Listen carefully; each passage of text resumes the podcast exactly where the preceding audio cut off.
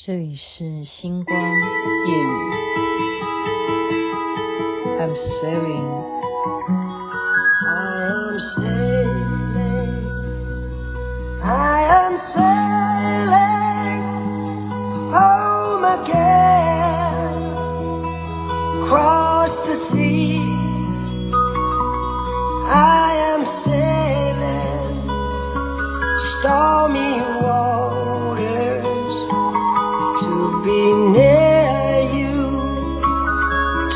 to be free. Rod Stewart 的 Sailing。哇，有一天我们能够这样子自己去航行多好，应该可以的。我不敢，我不敢。您现在听的是星光夜雨徐雅琪。我们之前有讲到。说男人会说谎，女人也会说谎啊。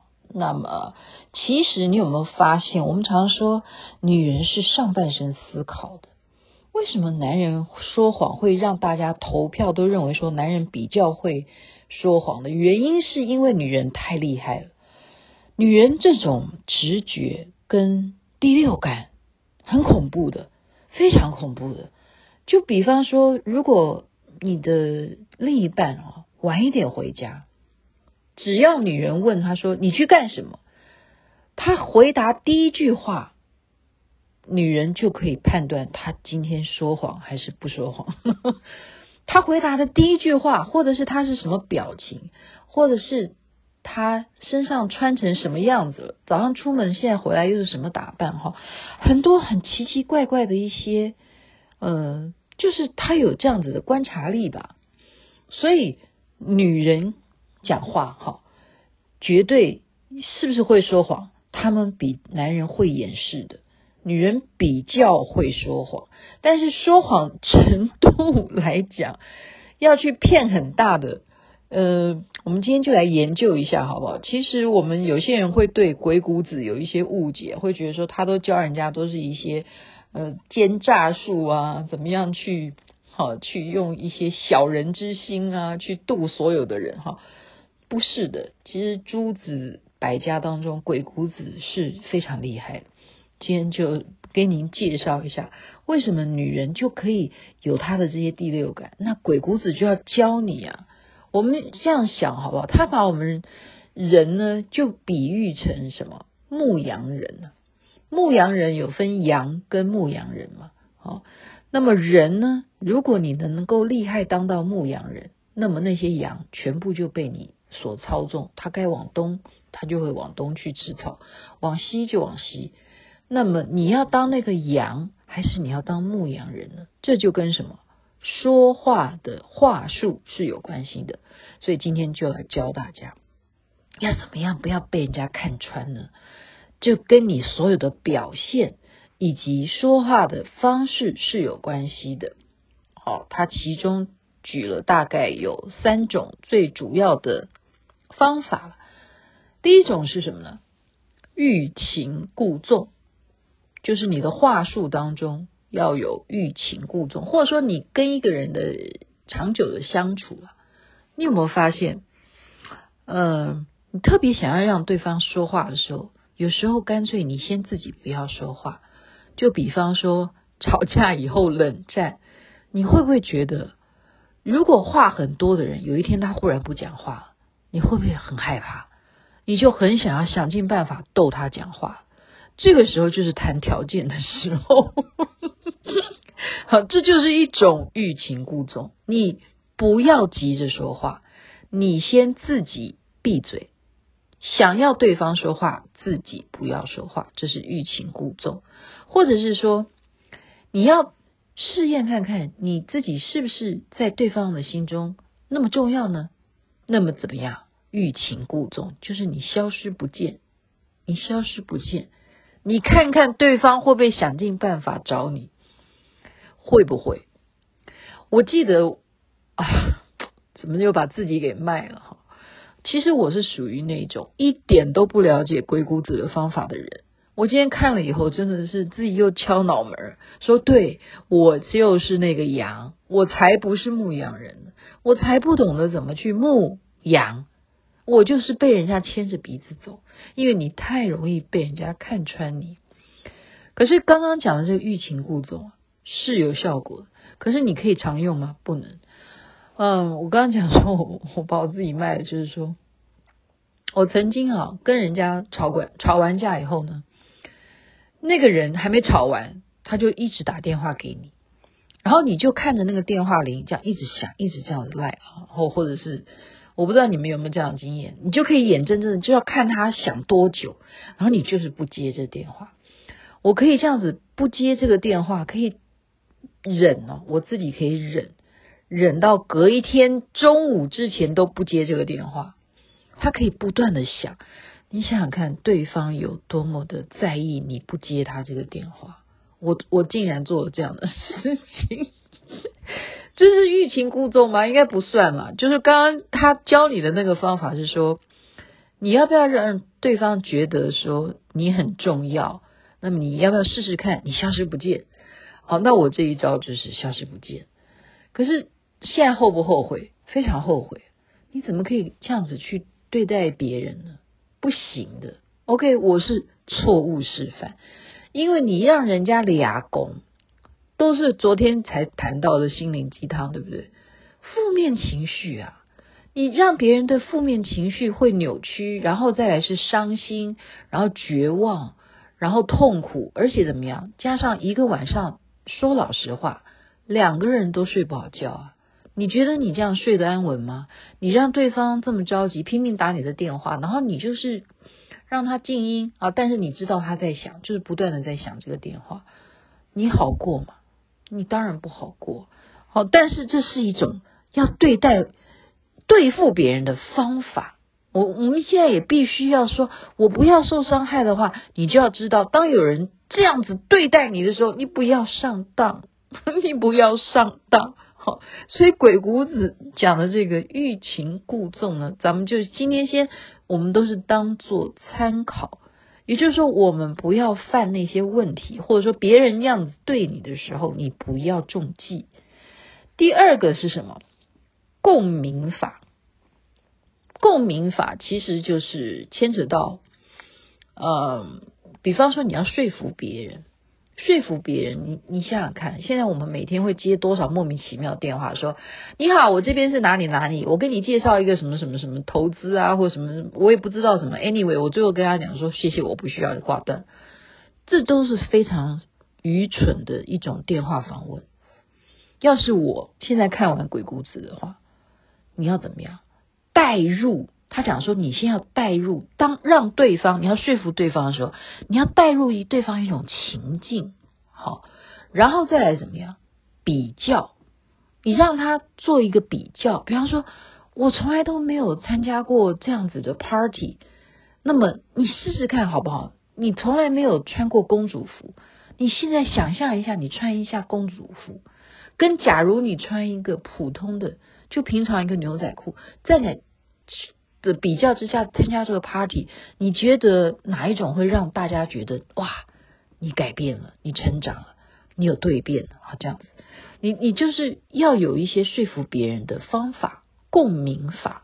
那我刚刚讲说，现在我看完鬼谷子的话，我如果是那个电话访问员的话，我一定人家电话一接起来的时候，我说求求你，你不要挂我电话，我一定会先这样讲，因为这一通电话。关系着我家三口人的后面的粮食，我求你了，你听我把话讲完。要是我，我就会现在会照着鬼谷子讲的这些，你不要让人家有那个机会挂你电话，因为你想想看，你真的我不骗你，这些孩子们啊，我觉得他们也真的是就是。老板怎么说？他们就这样傻傻的、随机的，就这样子拿个电话就拨了，就就开始复诵，这叫复送，一点都没有用到脑筋。他就举例啊，他举例什么呢？是战国时期，赵国受到了其他国家的攻打。赵国那时候是一个太后啊，赵国太后在主政的。这时候他就向邻国的齐国要求救，说现在人家打我，你能不能派兵来支援我？那齐国就开条件，他说我怎么知道你会不会反过来，你茁壮以后来攻打我呢？所以好啊，你要我帮你的忙的话，把你的儿子带到我们齐国来当人质。好，在过去特别我不知道是什么样的一种惯例啊，不管欧洲或者是中国都有这种习惯，就是拿人质，特别是对方的儿子，就来交换，这样子怎么样才代表你不会来侵犯我们国家？因为你的亲生骨肉在我这里。那那时候太后的宝贝儿子，他怎么能够答应？他当然拒绝。那他就宁愿不要齐国来就算了，就让赵国自自生自灭。哈，可是这时候他的一个臣子啊，叫触戎，他的字太难写了。我这个字你们自己去查吧。这个臣子非常聪明，他就晓得用刚刚讲的共鸣法。他其实也不是前面没有建议说，哎呀，太后你就答应，因为都反对嘛。所以他就在家里头模拟，模拟了很多很多遍。这一回他就来找太后聊天了。太后就说：“你又要跟就跟我来讲什么呢？”结果你猜他跟他讲什么？他跟他谈的是老人的养生的一些方法，有些什么？啊，太后年纪也大了，哎，听到这些养生哦，对吼，哦，原来有这样子的方法。然后继续询问他，他都可以讲出很多很多的一些道门哈。让太后呢就怎么样放下了警惕心，你知道，让一个人放下警惕心是你的第一个关键。就像刚刚我讲的，你不要挂我电话，你不要挂我，你听我讲这件事情，因为这件事情关系到什么，这个就会引起对方的一个什么同情心。那么现在他跟他谈老人，那赵太后呢，他又觉得自己也老了，他就放出了一种。同情心，对啊，我也会老，我该怎么养生呢？这时候啊，触戎呢就再跟太后讲，他说啊，像我老呢，我现在计划，我要把我的小儿子呢送到宫中来当侍卫。那这个太后听了说啊，你不就一个小儿子吗？你要让你的儿子到宫中来当侍卫，你舍得啊？那这个。祝融就说：“我好的，其他早早就算计好了。”他说：“对呀，我要让我的儿子到宫中当侍卫，这样子他对国家有了贡献，才能够替我们触戎这一家来光宗耀祖啊。他当侍卫，太后一定也会提拔他，他未来前途一定会步步高升啊。我现在忍这一时之痛。”我让我的儿子离开我去当侍卫，也许很吃苦，可是太后一定未来会重用他。然后这时候太后说：“啊，要是我，我没有办法。像我就很宝贝我的儿子，可是触戎却这样子反将他一军。他说：我没有认为你比较爱你儿子，我认为你比较爱你的女儿，爱你的公主。”赵太后就翻脸了：“怎么可能？”以前古时候都是比较重男轻女嘛，好，我当然是比较爱我的儿子啊，武安君啊、他叫武安君，我当然是爱我的武安君啊。触戎却说，他说如果太后你真正为了武安君着想的话，武安君未来要继任赵国的皇位的话，那你是不是应该要让他为国立功呢？目前看来，武安君没有任何的建树，他只是一个太子。你如果让他能够真正到齐国去做人质，而换回赵国的和平安详，他岂不是为了赵国立了一个最大的功劳？那么他是不是将来也就可以顺理成章的成为赵国的皇帝呢？你这样子是不是对他来讲？反而是做人质是一件开始做一个基础，而在创造未来呢？哇，这样一讲就有用了，马上就把儿子送去齐国当人质。好、哦，所以其实当人质到底后后来怎么样，我们不要管后来，就是说这一个话术引起共鸣的方法，今天就参考啊，参考。你觉得这个例子讲的就是就是古时候的人会这样子去用共鸣法。第三个方法叫做什么？钓鱼术啊！就是要套对方的话。有时候套对方的话呢，嗯，不太容易，不太容易。好，所以你最好还是要做一些功课。他这边就讲有几个字：静，安静的静，听，就是你听对方怎么说，你先不要急着说，你从听对方怎么个说法，你来判断对方是一个什么样的人，然后再来一个字是什么？察。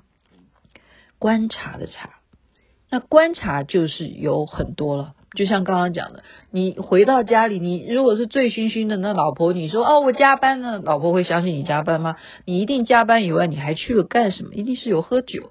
所以从察观察一个人的外在跟他的言语，都是你要观察的部分。再来论，就是他讲的话有没有道理。他的论述到底要表达是什么样的目的？他今天打这通电话来给你，到底是来跟你道歉，还是来跟你做推销，还是来告诉你说你有多重要，你不可以不接我电话？论，就是论，别，就是你来区别说这件事情最后你要怎么做。你听完了以后，你判断完这件事情以后，你要做什么样的决定？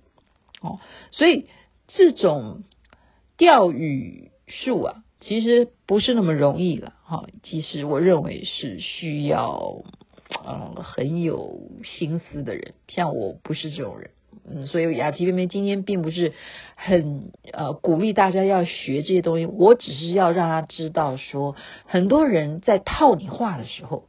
就是刚刚讲的钓语术，你要知道对方在等你讲，所以你讲的越多，马脚就会露露的越多。你尽量做一个只听对方先讲什么，最后你才讲话的人，了解吗？了解吗？OK，今天就把鬼鬼谷子所讲的这个反应篇的部分呢，介绍给大家，希望大家都。啊，要做聪明一点的人，然后不要小看女人的第六感，OK？跟说谎不说谎没有关联性，就是女人在这方面的察觉力比较强，真的是比较强啊！小心小心啊！好了，该睡觉了，这边晚安，那边早安，太阳早就出来了。